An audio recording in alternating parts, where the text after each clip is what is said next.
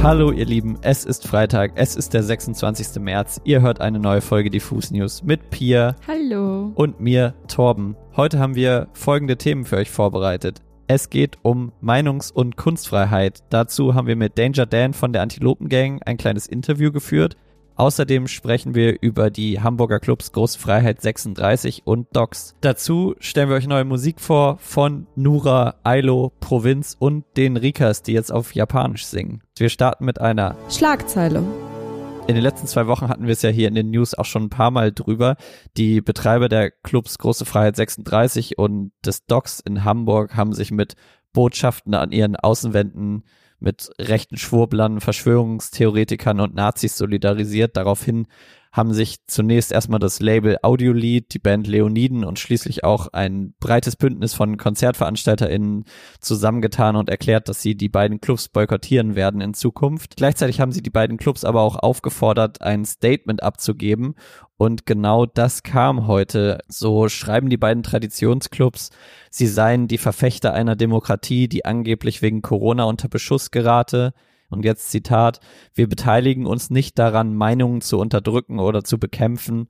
Weiter heißt es, wir hoffen, dass sich eine Politik der Unterdrückung von Ansichten in unserer Stadt niemals durchsetzen wird. Wir werden die Wände nicht abbauen. Wir werden die Wände weiterhin als Plattform benutzen, um die Meinungspluralität unserer liberalen Gesellschaft zu erhalten. Generell haben die Betreiber der Clubs das Statement auch damit begonnen, dass alles, was an den Wänden veröffentlicht wurde, von der Meinungsfreiheit gedeckt sei. Alles, was da veröffentlicht wurde, ich will das hier gar nicht wiedergeben, das findet ihr in den sozialen Medien gehäuft, ist schon sehr, sehr weit über den rechten Rand hinaus und ja, dass sie sich davon jetzt nicht ganz klar distanzieren, ist schon sehr erschreckend auf jeden Fall. Super heftig. In den Kommentaren sind da auch einige Diskussionen entbrannt, aber ähm, ja, schon doll. Ich finde es gut, dass sie ein Statement abgegeben haben. Über den Inhalt kann man natürlich streiten. Ich glaube, und das kann man, denke ich mal, so mit dem Statement oder mit den Statements, die sie jetzt veröffentlicht haben, festhalten, dass die Clubs weiterhin wahrscheinlich boykottiert werden, weil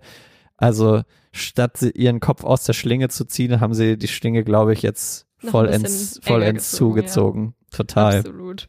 Ja. Aber dann lass uns doch lieber jetzt bisschen über Musik sprechen, denn unser heutiger Release-Radar ist auf jeden Fall prall gefüllt. Yes, es gibt eine Menge neuer Musik. Unter anderem ist Rapperin Unique nach fast zwei Jahren und einer recht ekligen Trennung von ihrem alten Management zurück. Arzimiot hat gestern schon einen neuen Song zusammen mit OG Kimo gedroppt. Außerdem heute erschienen neue Alben von Benny Blanco, Ellie Gatey oder Ben Howard. Die beste neue Musik gibt's wie immer in unserer Spotify und Apple Music Playlist. Den Link dazu findet ihr hier in den Show Notes. Aber auf ein paar Neuerscheinungen, ich habe es im Intro schon erwähnt, gehen wir jetzt mal genauer ein. Genau, ich würde an der Stelle einfach mal mit Provinz beginnen, denn die sind in unserem heutigen Release-Radar wieder sehr präsent. Und zwar mit ihrer Single Großstadt. In den letzten Tagen konnte man auf dem Instagram-Profil der Jungs ja schon so ein paar erste Hints zur Single-Veröffentlichung wahrnehmen. Und zwar in Form von kleinen Definitionen, wie man sie aus dem Duden quasi kennt.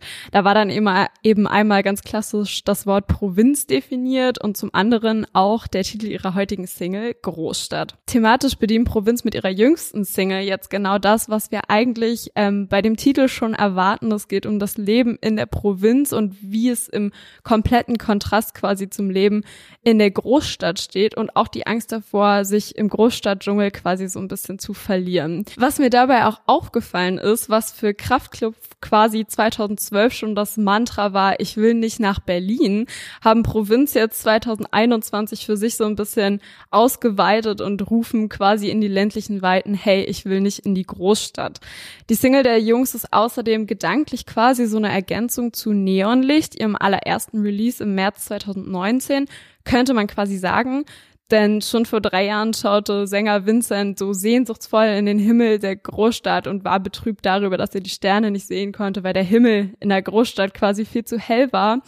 Nach Hymne gegen euch wenden sich Provinz jetzt also quasi wieder altbekannten Themen zu und beweisen, dass auch Großstadt wieder ein absoluter Hit ist und sie ja immer wieder was aus dem Hut zaubern können. Weiter geht's mit einem Song, von dem ich glaube, dass der in den nächsten Tagen noch einige Wellen schlagen wird. Und zwar, das ist alles von der Kunstfreiheit gedeckt von Danger Dan. Ich habe es im Intro schon erwähnt. Danger Dan, seines Zeichens ja Teil der Antilopengang, veröffentlicht nämlich am 30. April sein neues Soloalbum. Das wird ein Klavieralbum sein und das trägt eben auch diesen Titel. Das ist alles von der Kunstfreiheit gedeckt. Heute ist die gleichnamige Single erschienen und bei der sollte man auf jeden Fall mal genauer hinhören. Im Song singt er nämlich, man vertraut auch nicht auf Staat und Polizeiapparat, weil der Verfassungsschutz den NSU mit aufgebaut hat, weil die Polizei doch selbst immer durchsetzt von Nazis war, weil sie Uri Jalot gefesselt und angezündet haben. Danger Dan geht im Song dann auch noch ein bisschen weiter, beschreibt zum Beispiel, dass Alexander Gauland eher wie ein Nationalsozialist wirke und schießt auch wieder gegen den Verschwörungstheoretiker Ken Jebsen. Er sagt nämlich, so ein lächerlicher Mann, hoffentlich zeigt er mich an. Kleiner Exkurs an dieser Stelle. Ken Jebsen ist bei der Antilopengang nämlich schon länger Thema. Im Song Beate Zschäpe hört U2 hat die Band nämlich gerappt. Die Elsässer Ken FM Weltverbesserer nichts als Hetzer in deutscher Tradition, die den Holocaust nicht leugnen, sie deuten ihn um. Daraufhin hat Ken Jebsen die Gang nämlich versucht zu verklagen, ist gescheitert und musste letztlich die Kosten selbst tragen für den Prozess. Er wollte, dass halt das verboten wird, dass die Antilopen-Gang diesen Song mit dieser Zeile weiterhin veröffentlicht. Die Songzeile ist drin geblieben und jetzt geht's im neuen Track von Danger Dan wieder gegen Ken Jebsen. Und generell ist der Song auf jeden Fall durchsetzt von Dingen, die hoffentlich von der Kunstfreiheit gedeckelt sind in Deutschland. Danger Dan räumt dann im Verlauf des Stückes selbst ein, dass er sich mit dem Song ziemlich weit aus dem Fenster lehnt. Er singt, juristisch ist die Grauzone erreicht, doch vor Gericht mache ich es mir wieder leicht, zeig mich an und öffne einen Sekt, das ist alles von der Kunstfreiheit gedeckt. Wir haben Danger Dan auch gefragt, wie es sich jetzt anfühlt, sich mit dem Song so weit aus dem Fenster zu lehnen. Ich habe im Moment ein ganz gutes Gefühl. Ich will mich vorsorglich schon mal auf Artikel 5 Absatz 3 des Grundgesetzes berufen, der die Kunstfreiheit als Grundrecht verankert. Ich glaube, ich habe mich da äh, nicht aus dem Rahmen rausbewegt und habe den Rahmen vielleicht einigermaßen weit ausgeschöpft. Das könnte sein, aber alles in allem habe ich gerade ein ganz gutes Gefühl.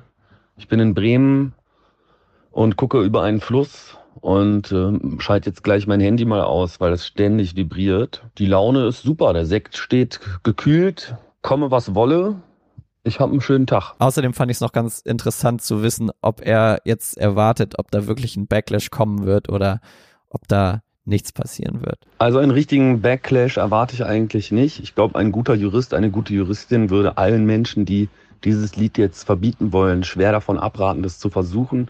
Die Vergangenheit hat auch gezeigt, dass äh, juristische Auseinandersetzungen mit der Antilopengang eher nach hinten losgehen und für uns nur eine Promokampagne bedeuten. Ich kann mir trotzdem vorstellen, dass jetzt vielleicht so eine so eine AfD kommt und irgendwo eine Anfrage stellt in irgendeinem Plenarsaal und fragt, wieso das denn jetzt mit öffentlichen Geldern finanziert wurde oder so. Und dass dann irgendwelche Leute Akten hin und her wälzen müssen und das, das für die, das tut mir, das ist dann, ja, was soll man machen? Das macht, das machen die halt. Die versuchen Demokratie zu verhindern, immer mit, indem sie solch, solch, indem sie halt allen Leuten sehr viel Arbeit machen. Damit muss man rechnen, aber das ist am Ende nichts, was mich jetzt irgendwie stark beunruhigt. Falls einer jetzt hier wirklich Ärger machen will, dann macht's plopp die, der Sektkorken fliegt in die Luft und ich habe endlich einen Anlass, äh, mich zu betrinken. Ich hoffe, das passiert nicht vor 16 Uhr, weil das ist ja irgendwie räudig. Teile des Songs erinnern auf jeden Fall an Jan Böhmermanns Schmähgedicht über den türkischen Staatschef Erdogan, das 2016 ja eine ganze Staatskrise in Deutschland ausgelöst hat und weltweit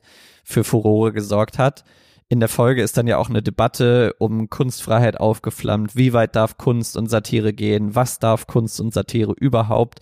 Danger Dan macht das alles ganz unschwer erkennbar zum Thema seiner Single und auch wahrscheinlich zum Thema seines kommenden Albums.